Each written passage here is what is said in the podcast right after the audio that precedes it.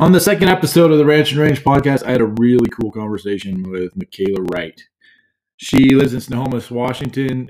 She completely transformed her life and has taken a deep dive into agriculture.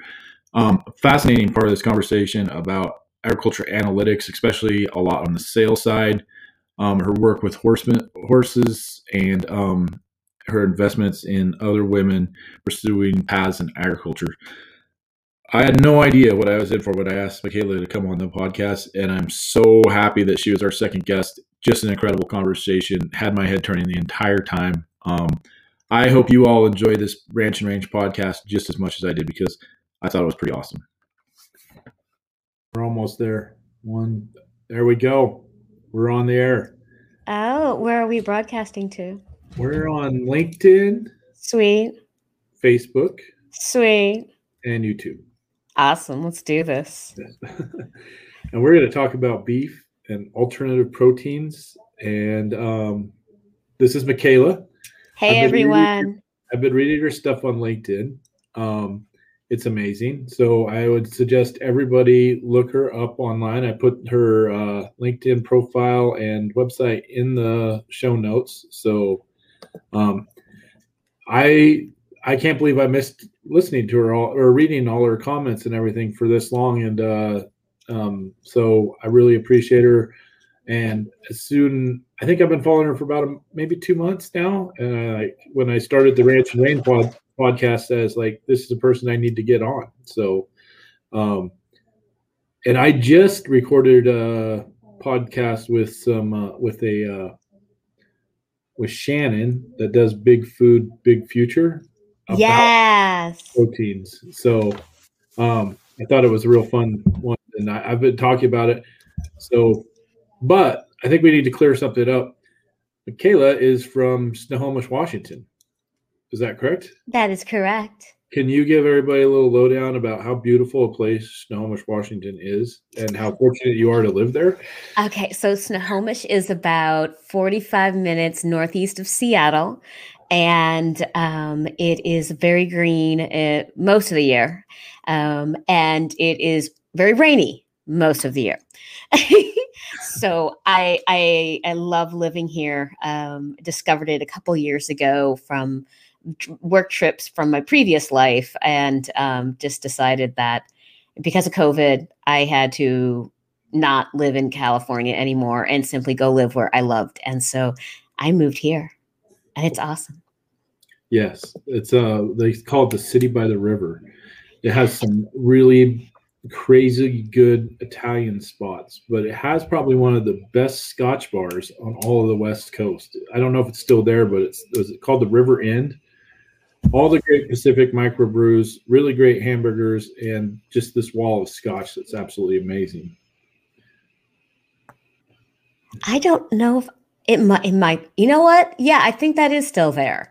Yeah. It's on the right-hand side of the street, Riverbank. Yeah, that's there. Yep. And then they have these little great seafood places along the river. Yes. All those are still there. Yeah. So we did a mobile catering company for the wildfires and like breast cancer walks. Mm-hmm. And we were headquartered for a brief time out of the Snohomish Airport, which is a weird place. Wow. But it's how it worked out. Yeah. And we redid a hangar to be our office. That is awesome. Some of that's been seriously developed into McMansions. The airport's still there. There's still planes. There's a couple of little drive-through coffee shops, and there's a weed dispensary too. Oh, good. I know, right?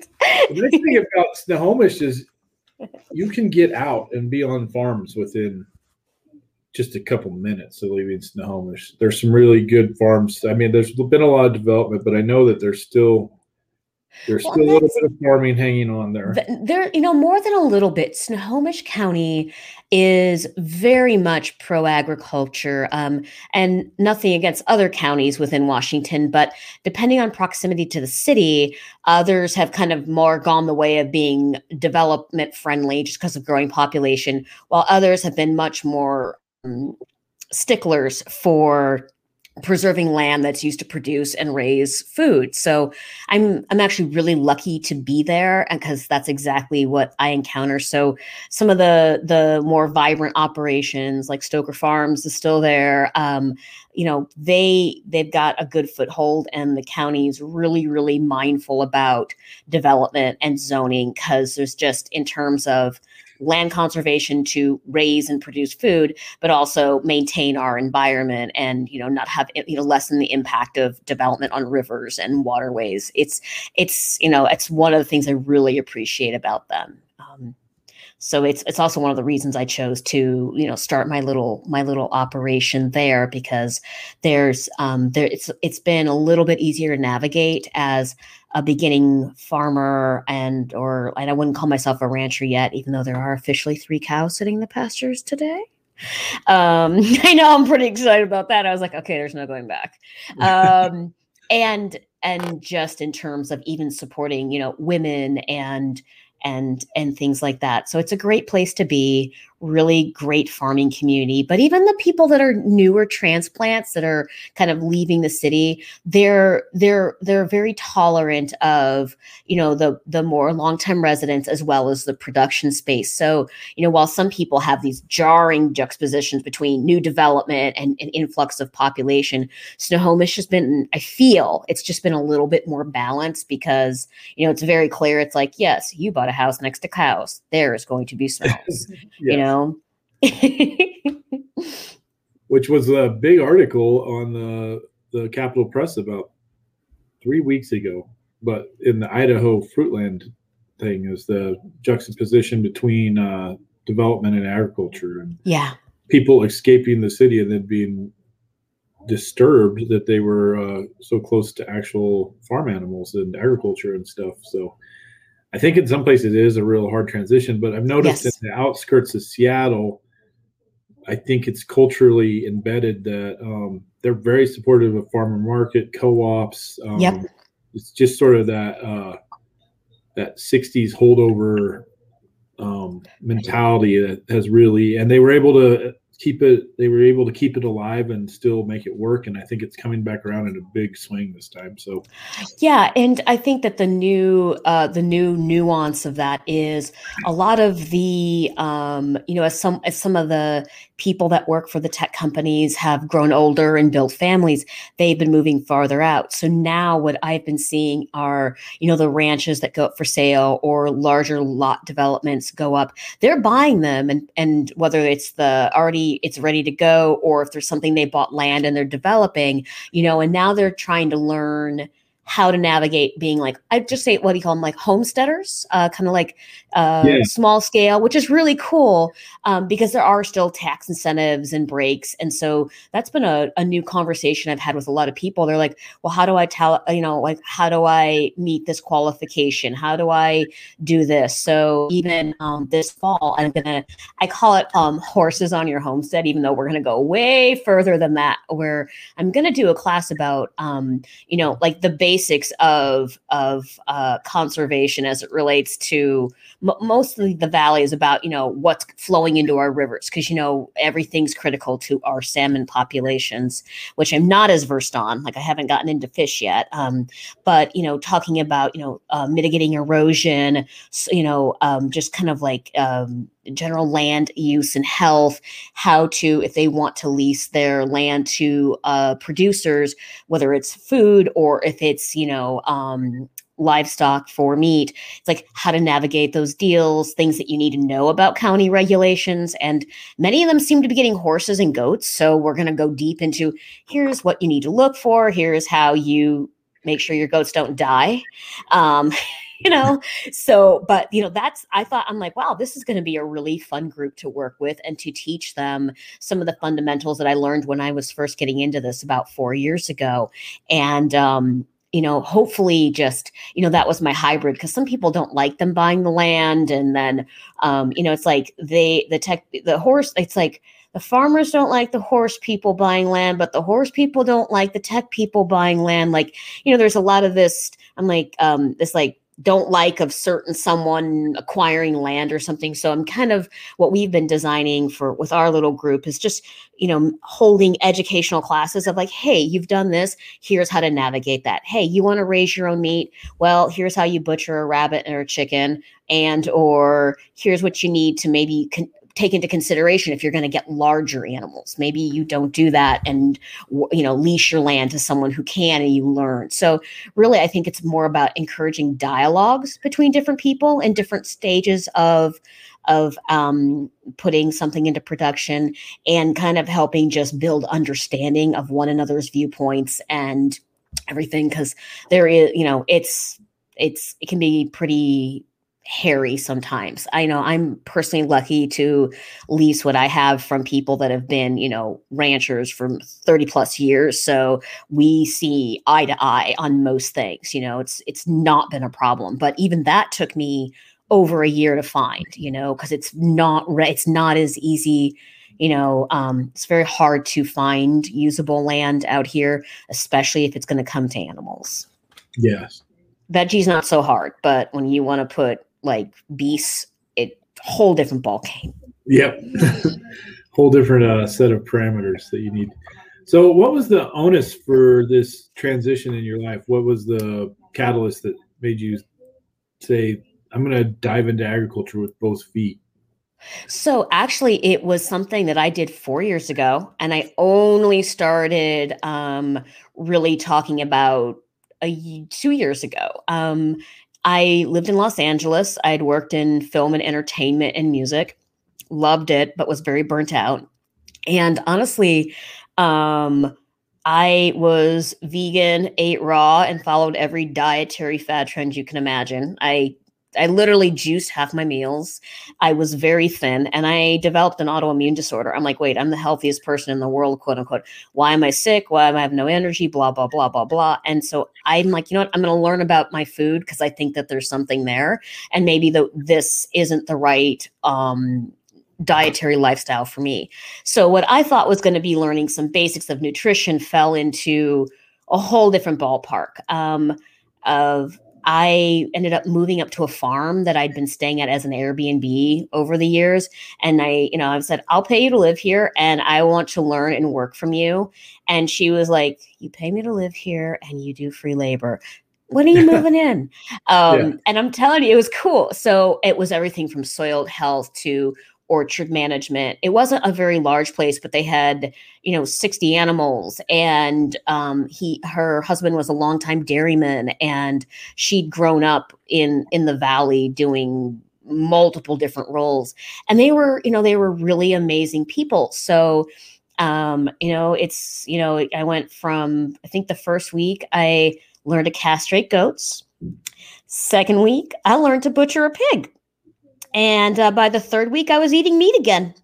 Ate goat and pork for 6 weeks straight. And I'm like, oh, my energy levels are better. Oh, I feel more coherent. So I being able to participate in raising my food and growing my food firsthand completely. I mean, I shattered my own world in learning how it was done. I mean, of course, this isn't large scale. This is just learning. This was small, right? This was just what an average country ranch would do from what I was learning. And I was just really, really lucky. And I fell in love with it. So I went back to school and I took a soil science classes. I took a nutrition science class via Stanford, like just because I was like, we have this so wrong. Like I honestly, I keep saying we've taken something inherently simple and made it so complex. And then we've added many layers of dysfunction to it. I think, no, seriously, people can eat and choose to eat how they want. Whatever's right for them is right for them. But for me, I just love to raise what I what I eat. And I just found a lot of peace in it. So learning about different things. And then, I went to a few larger operations to learn more about hogs and goats. And while I'm not by any means an expert, I can hold my own in managing what goes on my plate. So yeah, sorry about that. I didn't realize my phone was on. So that's kind of how I got into this. And then as I said, like volunteering, learning firsthand. And I think that led to knowing that there are so many ways to produce. No one way is right. I think there's many factors that go into it, whether it's state law, county regulations, tribal law as it relates to water rights. So, you know, the one thing that's common amongst any farm, large or small, is that it takes a lot to put food on someone's plate. And it's a very humbling experience. And, you know, just, so you know, I was working full time consulting and while doing this, so it was like farm, work, farm. And I did that for 2 years. And again, then I was like, okay, well, I'm ready to do this, start talking about this more, doing this on a wider scale. And now, because one of my core competencies was always data and analytics for what I did for work, I'm like, you know what? Every time I talk to a producer, that, you know, there's a lot of common themes that come up. And so now I'm doing, you know, analytics and data for agriculture. I just finished a really cool project for a company for a nonprofit called the Good Meat Breakdown, which is out of Portland. That's Adam Danforth and Camas Davis, which everybody knows who Adam is if you're a butcher. And you know, it's amazing where I'm like, oh, they're just going to need a little help, but I'm like, oh no. By the time you talk to them and see what's under the hood, you're like, I can visualize all this. So that's what I did, and I've started working on a few other meat related projects that I can't discuss yet, but you know, there's many applications of data. So whether it's HR or operations, one of the people I'm working with, I'm like, oh my gosh, you have all this information on your animals, like from birth to harvest. Can we put that in Excel sheet and see what I can do to kind of dimensionalize that life cycle? And maybe that's of use to you in a wider context for marketing or education, so people have a better understanding of how well you treat these animals that are our food, but they are not doing any of these things that people say, like pumping them full of hormones, beating the crap out of them, excuse my language, but it's just anyway. So that's when it came from, full circle. I wanted to eat better and I fell down a rabbit hole and I loved it. And now I stick to the things I'm really good at, which is education and analytics, horses and livestock. I'm honestly not the best grower. I kill more than I actually make holes. I'm good with soil health. I've been bringing back our pastures too, but don't ask me to grow your vegetables. Just ask me for a goat or something. Way more competent. What's that? My grandmother was raised in a family that had sheep. Sweet. And then we transitioned in the 70s to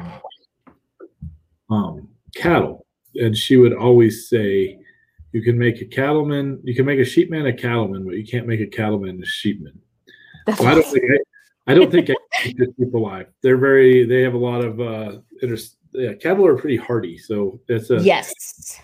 Goats are pretty. I think they're pretty hardy too. So, anyways, yeah. But I was thinking when you were talking about analytics, this is one of the things I struggle with ag tech and all these new technologies that are pretty cost prohibitive to a farmer or a rancher.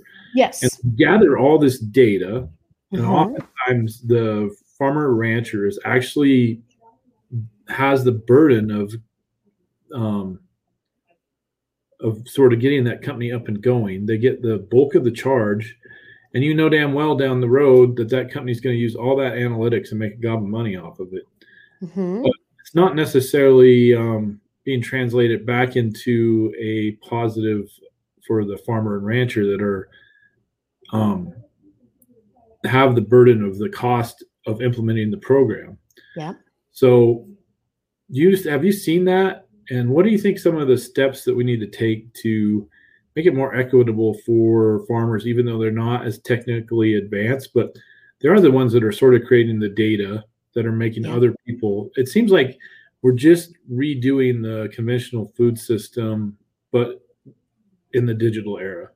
So what we're doing is we're once again creating middlemen that are taking all the value out of what the farmer and the rancher are producing, just on a digital scale.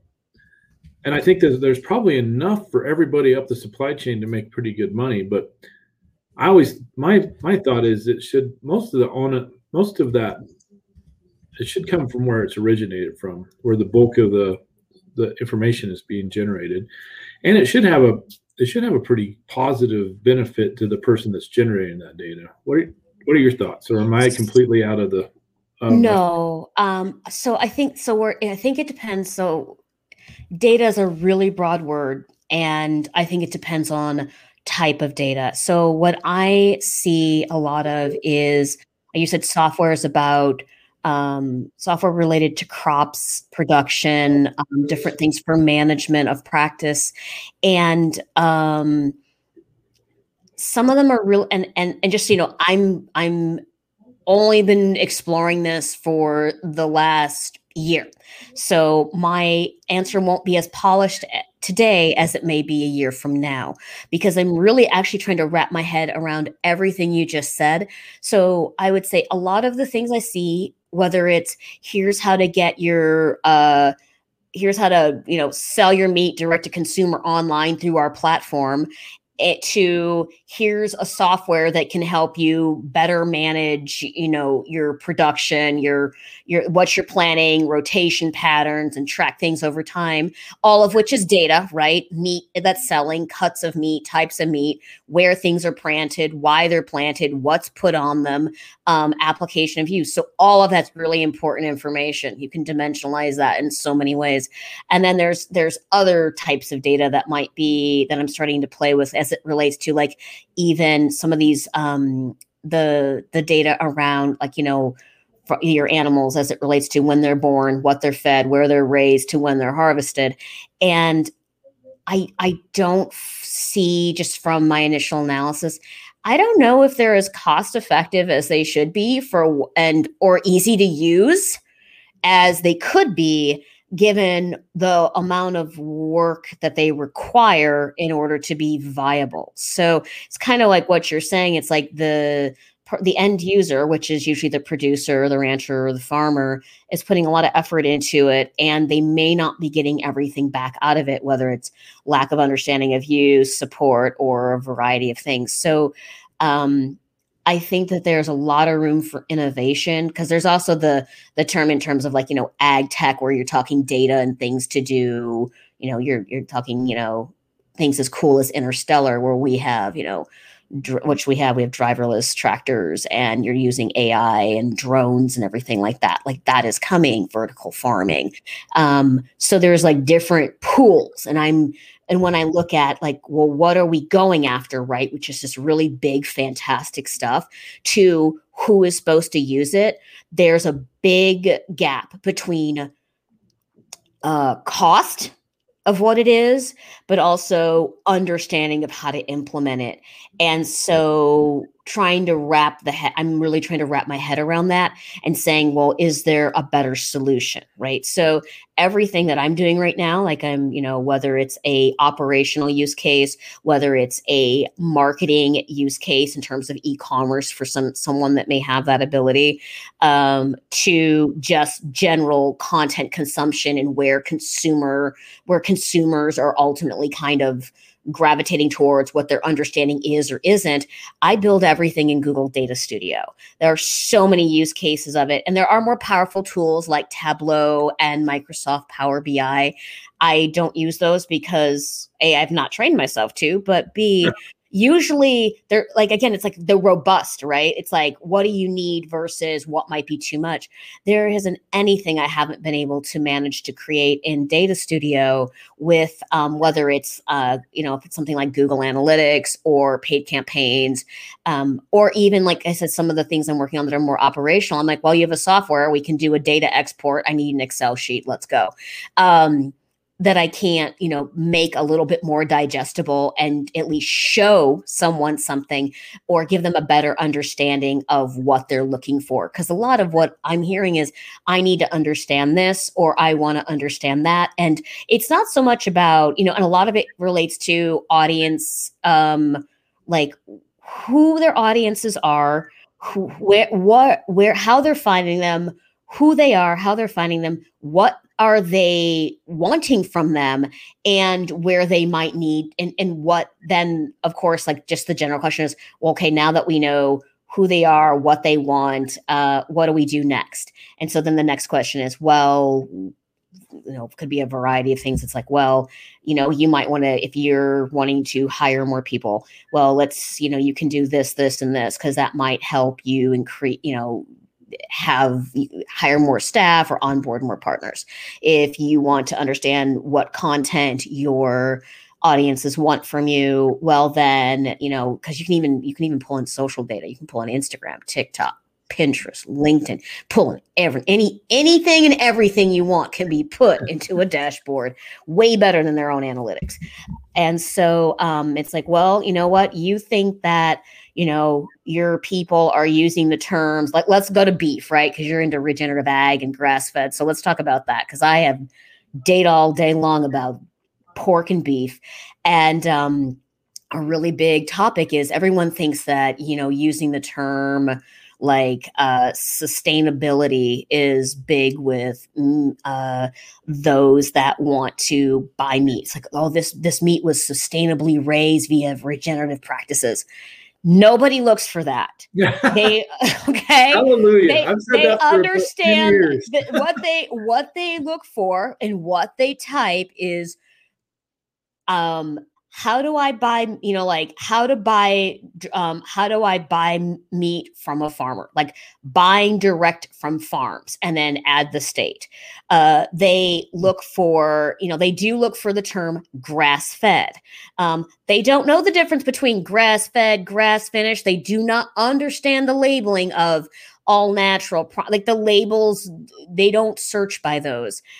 They do use the term organic, but not as much as they use the keyword grass-fed or buy grass-fed beef, buy, you know, local, buy pork locally. They don't understand if the pork is pasture raised or raised in a house, which, you know, there are all these little nuances that a few kind of key people on the internet start to make. You don't really see that in mainstream volume, and it can vary depending on the positioning of the product. But in general, you know, I think the largest thing that I've seen, and this is from my own data, and having tried to been hacked 5 times by activists, I can tell you, I wrote a post 3 years ago, and I've updated it every time I learn more, called Humanely Raised, Humanely Slaughtered. It's time to talk about it. And it isn't about, you know, it's not being overly unethical. I go through Temple Grandin. I talk about, you know, misconception and feedlot. One of the articles that you read talked more about that too. And it gets 1,500 reads a month. Oh, so it took time to grow, but even this year I updated it with pictures of us doing a farm kill of one of the hogs, just so people could actually see what a farm kill looks like. And I outline, I'm like, there, you know, it's like, this is small scale. Here is what the USDA practices. This is why, you know, harvesting or slaughter, whatever you want to call it, in the U.S. is far more humane than outside because of Temple Grandin practices. And here's some things to consider that you don't know about. And then I talked about some other things internationally that people do in terms of, you know, the mobile butcher units and a few other things. But, you know, at the end of the day, like once I was able to participate in the harvesting of my own meat, I really didn't have a problem with it. Like the thing that freaked me out the most were the hogs trying to get the entrails of their little brother that just ended up being taken out. And I'm sorry if that offends anyone. Like that was like, I was like, oh my gosh, they're crazy. But you know, no, it was little things. And so it was so in that. And then I've seen that, like, you know, visiting larger places and getting to know more people that do large volume meat, and you see how it's gone at scale. I'm like, oh, and it's like, no, these are, your animals aren't tortured before they're put down. And here's all the reasons why. And, you know, like bruising and anything like you can, but a lot of people don't seem to believe that. So there's a lot of trying a lot of search around like the end of life process of meat that I've been seeing lately, like again, firsthand of my own stuff and other things I work on. And then the demand and searching for like buying meat directly as well as like local food has an tripled since COVID has kind of been our two key themes. And so when, you know, like a friend here said, well, I'm thinking, you know, she is a beef, pork and chicken CSA. She's like, I can't keep up with the demand, but I'm afraid it's going to die off. So I'm hesitant to, you know, buy more animals. Right. So if I can say, well, you know, I use Google search trends on some of these topics. I'm like, okay, so here's where this is over time. It's still growing. So if you think that on the short term, this would be valuable for you in the next year or two, I would say it's a pretty safe bet. After that, just be a little weary because we know that consumer demand ebbs and flows for what they want. Like right now, cauliflower's on a downtrend and they finally got sick of cauliflower, but now chickpeas are pretty awesome and they have way better texture than cauliflower. So, you know, whether it's meat, you know, like, you know, whether it's, you know, demand for meat or if it's demand for plant-based products, there's always this ebb and flow. I know in terms of just talking about consumer, I'm not talking B2B. I know we're kind of going broad because you didn't give me questions. So I'm doing the best I can. You're good. Okay. But so kind of looking at where that pace is. And I'll tell you, like, you know, if you want to talk about beef compared to plant-based, people mix. People eat meat and people eat plant-based foods, usually because they have a food sensitivity or an allergy. And there's nothing wrong with that. I think my only caveat is when plant-based people start to demonize, you know, animal ag, I think that's just a little too unethical because it's like you can market plant-based meat alternatives without, you know, saying cattle are killing the planet and fueling misinformation because we both know it is not that simple to make that comparison. Yes. Especially with that study that just came out about how the industrial crops lead to just as much emissions as beef. So let's be realistic.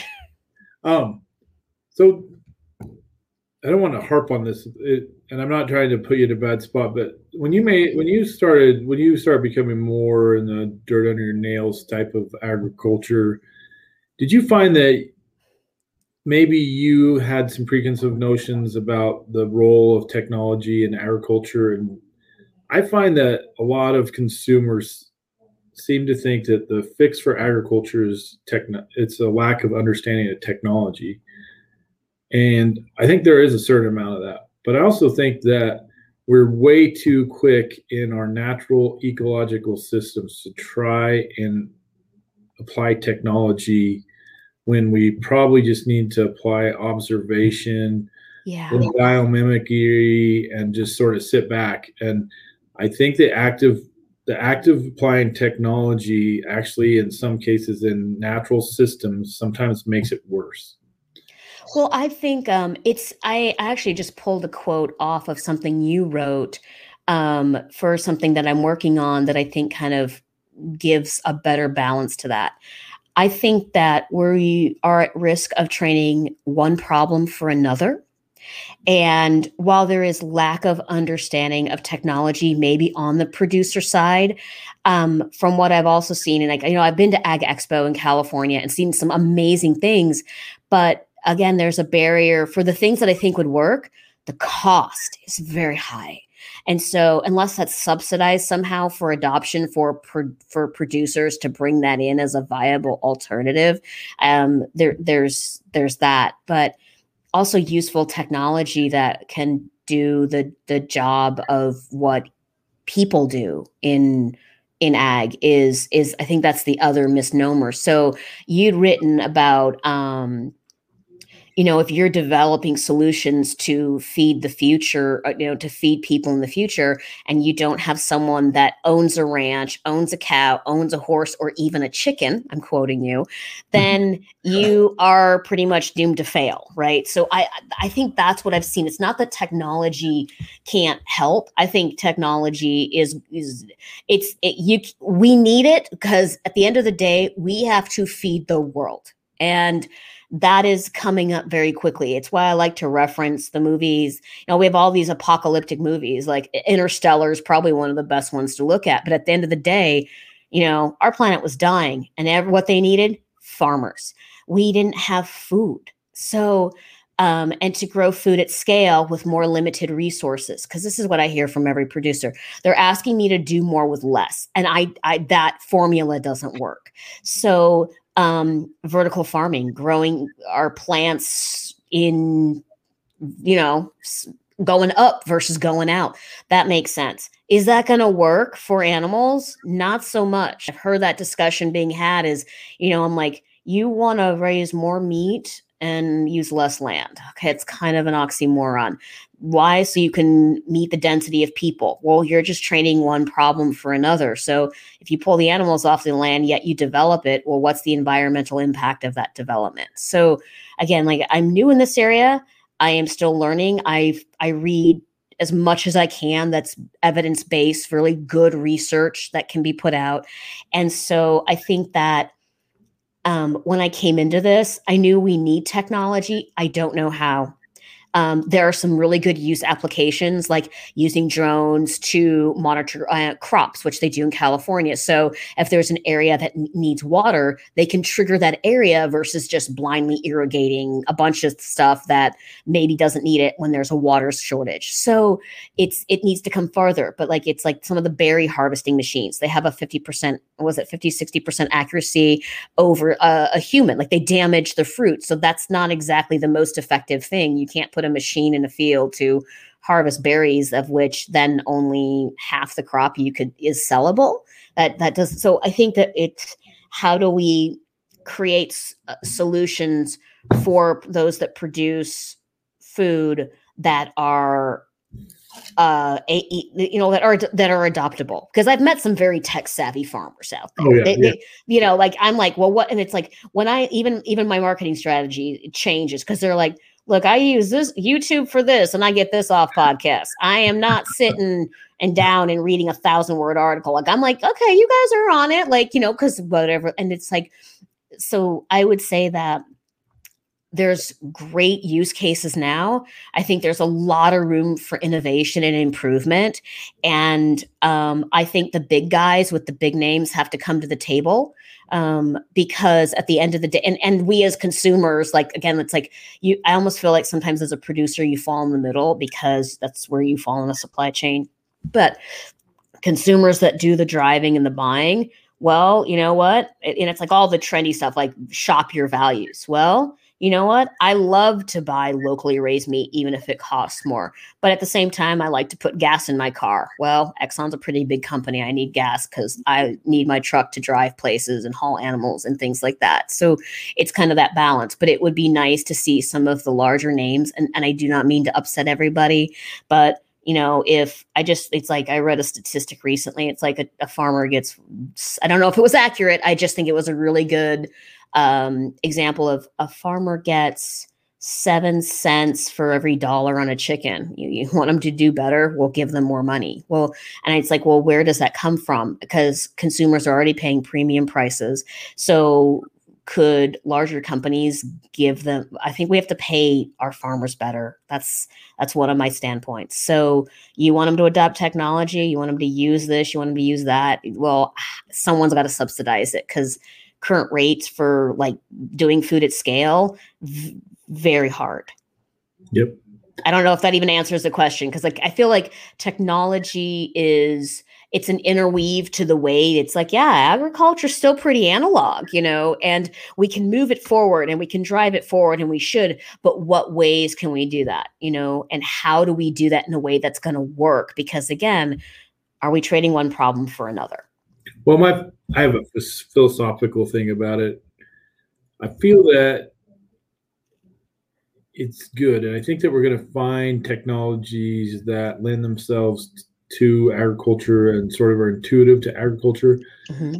But I feel a lot of technical solutions sever us from our relationship with nature and ecosystems. And I think that as a species on the earth, it's really important that we maintain that direct connection as much as possible. Yeah. Why consumers can't have it all the time, I think it's important that there is a subset of people that are actively sort of have that species to species relationship. And I think that we do this in a lot in modern society, and I think it's just because the information age is so new. But yeah, we tend to sever ourselves a lot from the ecosystem that we're very much part of, to the point that we talk about it like we're standing outside of it. And that's not the case. And I was going to say, there's a really good book about this called The Wizard and the Prophet, about Norman Fogg, and I can never remember the other guy's name, but it's a fascinating book if you ever get a chance to read it, or anybody that's listening. So that was intense. I really enjoy your perspective, and it's interesting to see how short. I mean, we have many thoughts that parallel, and you got there in a short amount of time. I've been thinking about it all my life. So I do want to have a fun conversation, because I see this as a big part of your life. Is you seem to have really taken to horses and different. Yeah. You have it seems to be a hobby or a passion of yours. So it's just I personally love horses. I'm not as horsey as a lot of ranchers, but no, I do like that interaction.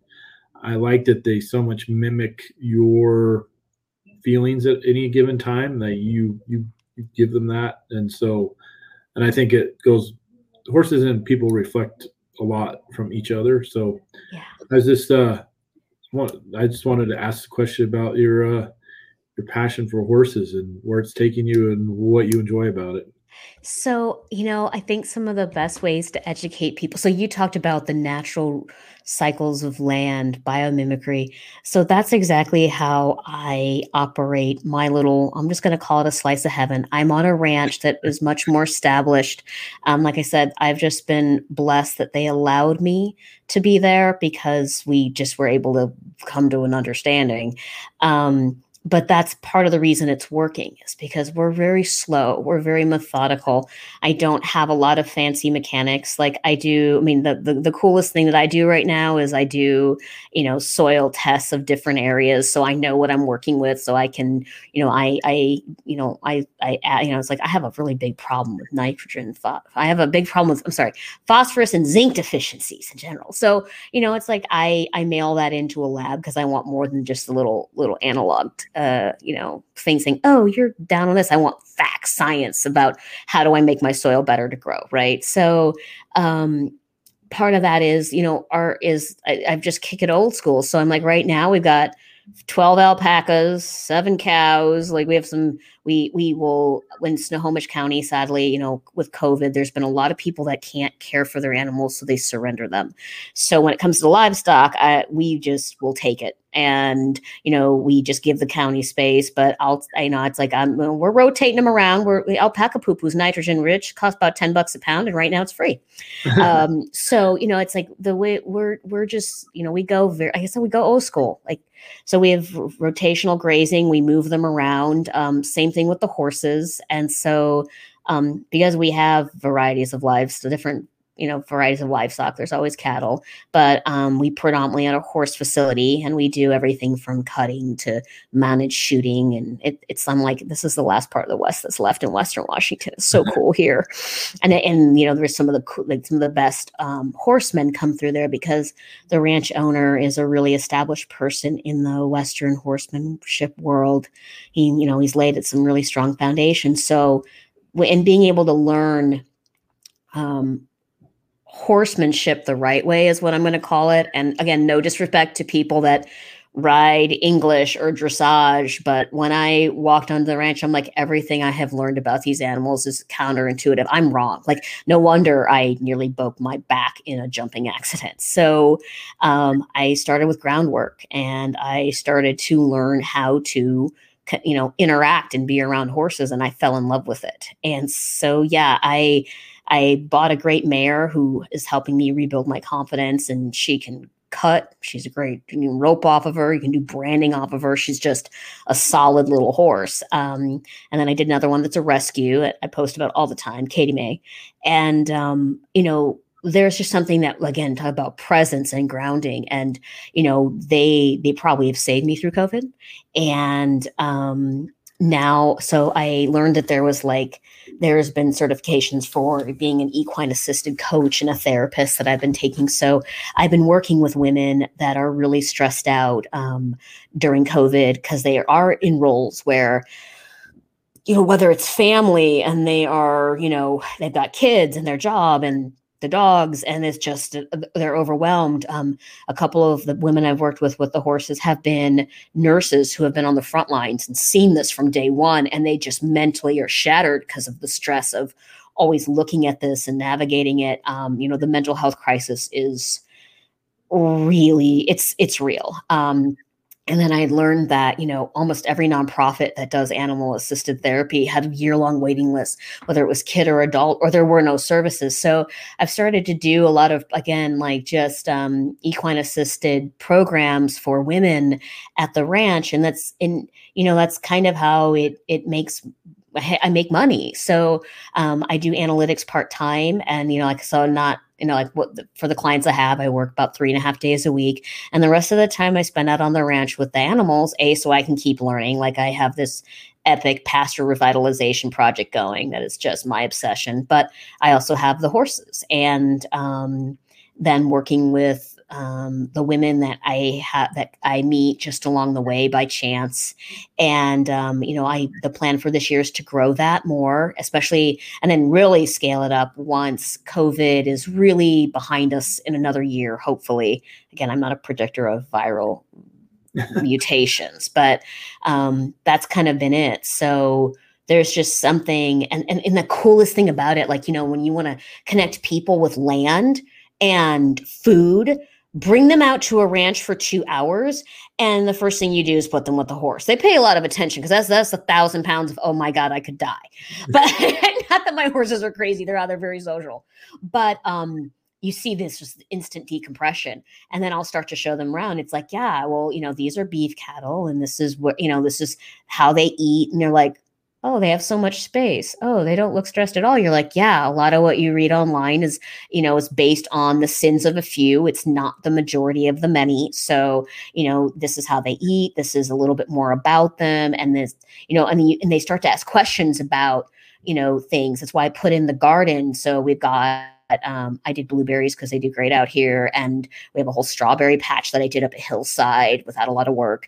And then we've got some really cool places where we're growing different veggies, more than the 12 veggies that everybody in this side of Washington grows. I'm sorry, I'm going to promote my ability to grow other things. It's kind of awesome. And then you start to, you talk them through it. It's like, and then you see this light go on. They're like, oh, I kind of get it. Oh, that's kind of interesting. So instead of like beating people over the head with, oh, the food you eat, you know, like with misinformation or partial truth or partial fact, I'm like, come out to the ranch and I will at least show you a piece of this.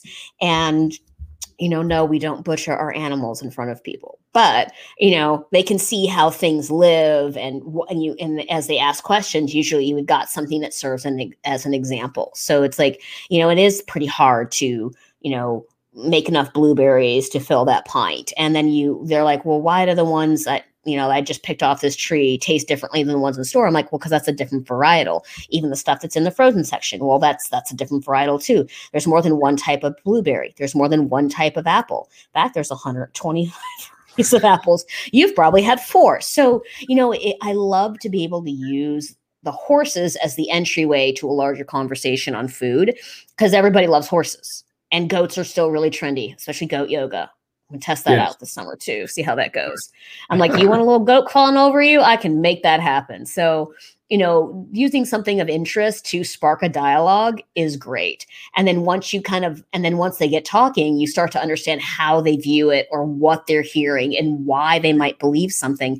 And then I think from getting that firsthand information, you can then start to create stories and provide an alternative to what they might be consuming. Because, you know, I'm like, it's like that quote that goes around that I see. It's like, don't ask Google, ask a farmer. I'm like, well, we need to make Google smarter about farming. So somehow we got to do that. So that's kind of where it's at. It's that's what we're doing, like on our little slice of heaven on a much larger established place. And, you know, it's, you know, I learn every day. I unlearn every day from every conversation, from research. And that's why, like, I always say, I don't care how you produce or raise food. The fact that you are feeding people, like, you have to respect people that are actually doing that work, because it is hard.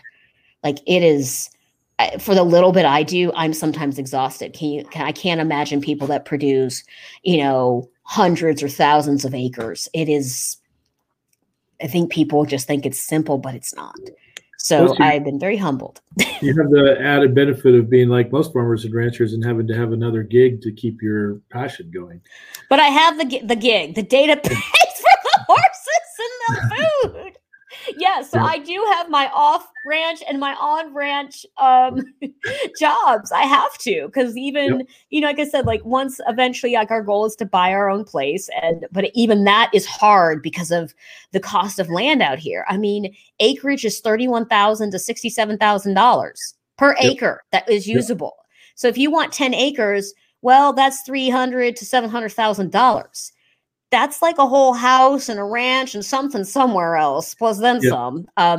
So it's just, so in order to have something that's usable that people will come to, like that's the trade-off. And I don't think I would ever live any other way. So I will always have the education that I can provide through what I have on my little slice of heaven, but I will always do data and analytics, because if I can help someone better understand their business, well, then maybe then they know how to address what people are asking of them. You know, it's like, from animal welfare to sustainability to how they're mitigating, you know, lessening their carbon footprint. Like that's, I almost feel like, you know, you talked about data and technology. I think really, I think people, ranchers specifically, it's like, how do I join this conversation in a meaningful way? Well, first, if you know who's looking at you and what they want to know, you can start there. That's something I know how to build out for you in 2 days, provided you have analytics set up. If not, we have to set that up, and then we have to kind of start the gathering. And after 6 weeks, I can build that for you in 2 days, because then there's enough of a data pool to pull from. So that's why I'm like, yeah, it's not as complex as I think people think they need. You know, if you have no technical skill for building a website, like I always, and people are like, what, I mean, I don't think that some of the platforms out there designed for farmers specifically are that great. Cause again, they own your data. It's very limited. They're hard to use. I'm like, man, just go with something that's WordPress powered. If you don't have WordPress, let's go with Wix. If you don't, and if you want e-com, go with Shopify. That's really all you need. WordPress, Wix, and Shopify, and some Google. That's there funny. You go. The Desert Mountain Grass Fed Beef is all run through Shopify, which is amazing. Yeah. Like there's like that to me is useful technology. That is easy to understand. There's a free database and use cases of how to do something. Like, I don't think something I don't like things that you are overly dependent on. I want things that work together so that you can build scale and efficiency, just like we're supposed to do in food in order to feed people, right? Scale, efficiency. So well, the interesting thing is Michaela and I had a nice talk about how this podcast was going to go down, what we're going to talk about, and I'm going to totally throw it to the wind because I want to go back to something you said about mental health, animals, and food. Yeah. And I think that's a huge thing that people are not considering it comes back to that severing ourselves from nature. Yeah, I think that our food has so much to the food that we're eating that we have now that's available to us on mass quantities, the stuff that fills up the middle of the grocery stores, and the lack of interaction with nature has really thrown our species in this huge. I'm fortunate. I live on a ranch. I have access to good food, but I think that, and I think that maybe this is what you found and why it drew you to move and change your pattern, is because it's hard to have good mental health when you aren't exposed to good whole foods and like fresh air, basically. I think, when you don't have a decompression space, and believe me, I've lived in big cities, New York, Los Angeles. I even was in London. And, you know, as people learn that, they're like, why did you end up out here? I'm like, because this is as close to civilization as I can get at this point. This is big for me. This is still modern and not that rural. And it was because, like, you know, some people are very uncomfortable with their thoughts and looking at how crazy busy our lives are as just city dwellers. And this is coming from my own experience. But when I started getting to the ranch and I was like there after 2 days, I was like, oh, I'm calmer. Oh, I'm not anxious. Oh, I'm not having all these racing thoughts in my head and all this crazy mind chatter. And it was, well, why? I'm like, well, because it's quiet and I'm sleeping. There's no background noise. It's dark. It's, you know, it was, you know, you just, your body, my body would just naturally be like, we're going to sit here and be good. So I think that there's, you know, there's, I just recently wrote a post over on our ranch blog about, you know, how a really great city, it's like you spend 2 hours a week outside and how you can reset your nervous system just through breath work, like calmly breathing and being present. 2 hours outside can completely retool where your mind is and really help you. So, we are very disconnected in that sense. Like, to me, I love, you know, there's always good treats in the middle aisle, but, you know, I'm never too busy to make my food. I make the most of it in bulk, but I cook my meat fresh every day because I don't reheat meat. That's nasty. There's my food bias. I'm like, you want steak, you grill that fresh. So, yeah. So that I think is really, really important in terms of, you know, mental health is taking time to stop, taking time to walk away from our day-to-day jobs and business lives. And that could be something for anyone. So whether they like to hike, they don't have to go to a ranch, they don't have to farm, but you need to be outside, walk around a river, walk down a path that isn't, you know, right next to a freeway where there's tons of noise pollution. Just, yeah, we kind of sometimes have to start by stopping.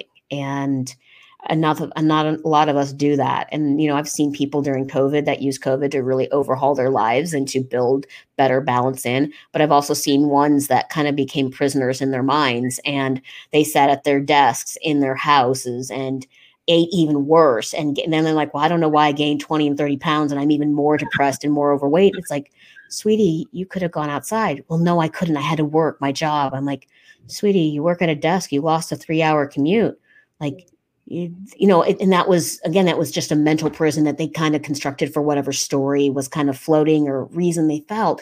And, you know, so, and I see that it's like 50-50. So how do we, you know, I think mental health's a really big thing. I think that if you learn to disconnect and slow down, especially since we, you know, everything got shut down, I've seen people do come for the better, but then I've also seen people who couldn't accept that level of quiet and filled it with, oh God, I got to be here at my technology, Facebook, work, this, Zoom, meeting.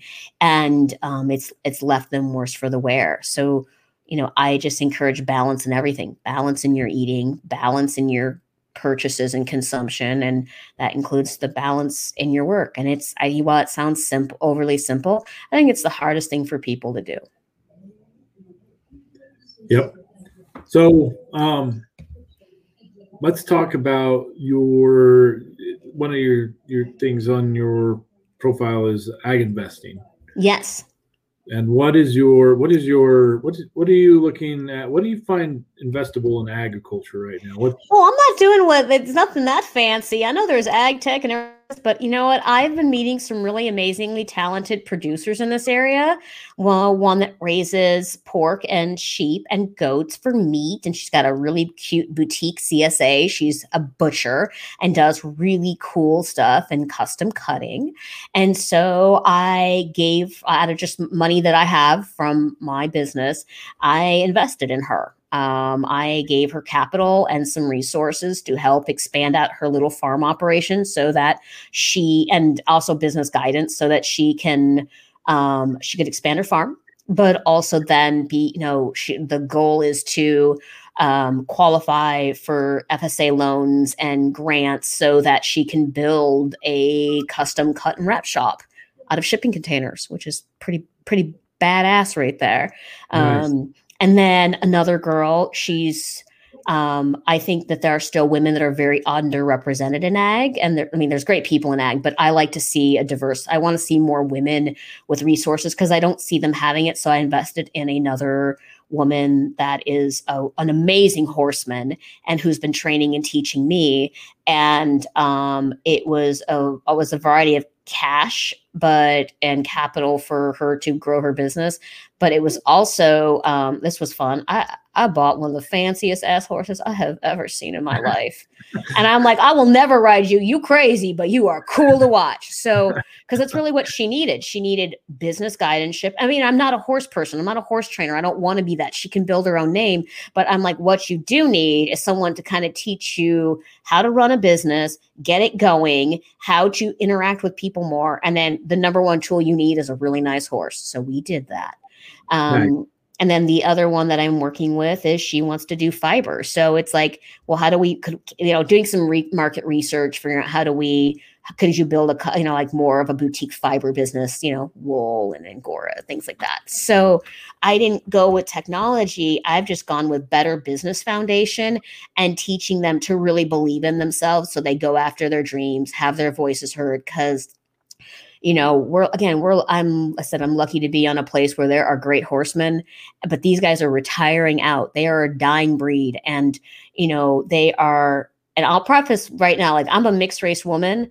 Everyone I've learned the majority of what I've learned from people that are white. And I know this is a really big time to talk about inclusivity and everything else, but I haven't experienced, hate or bigotry when it's come to the people that I've learned from. I've always been accepted regardless if I'm a woman or a woman of color.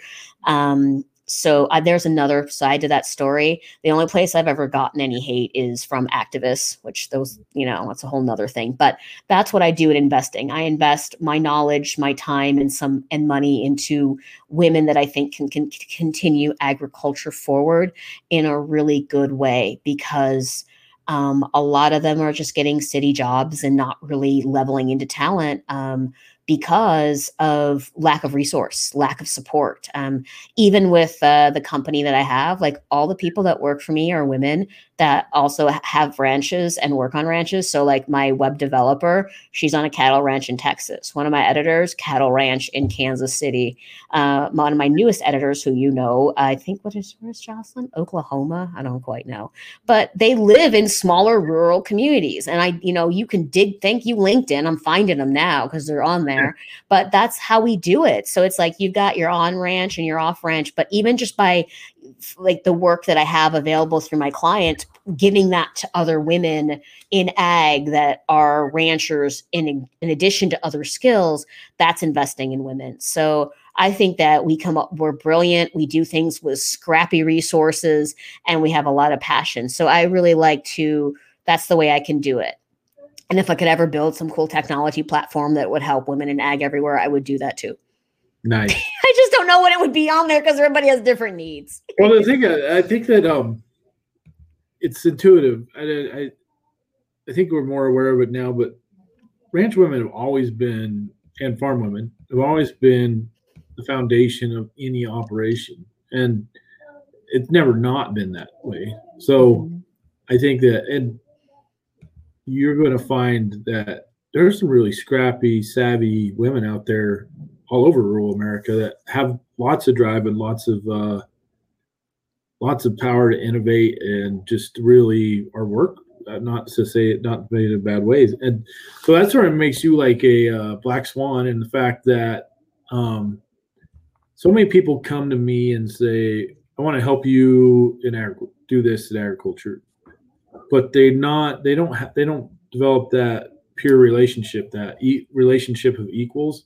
Mm-hmm. They're like, I'm going to pick your brain and then I'm going to build business out of it. And then as soon as that business takes off, then you're going to be happy that you knew me. But right, you seem to like you're making long-term partnerships, mutually beneficial relationships, and really rising the tide to everybody, which I have to commend you for. So, and that what you just explained is the approach that I think if people want to jump into regenerative agriculture, into agriculture, that is the most successful approach that you can have to get people in agriculture to trust you and to work with you. And anyways, that's that was just my thought. So anyways, no, it's a good thought. It's a good. I was just happy to hear you say that. Okay. Yeah. Well, you said you gotta get going, and I do. It's been so awesome talking with you. Hopefully, someone finds us of value. One thing before you leave. Sure. What is the future? What do you see as the future of agriculture? It's gonna have to be co-created, and we're all gonna have to come to the table and have some very, very hard conversations. And hopefully, we can be adults enough and put aside our own personal biases to make some decisions that benefit the many versus the few.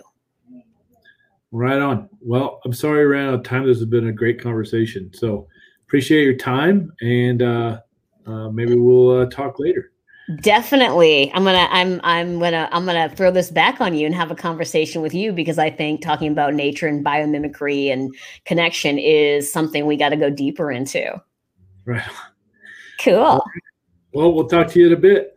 Thanks, Rich. Bye.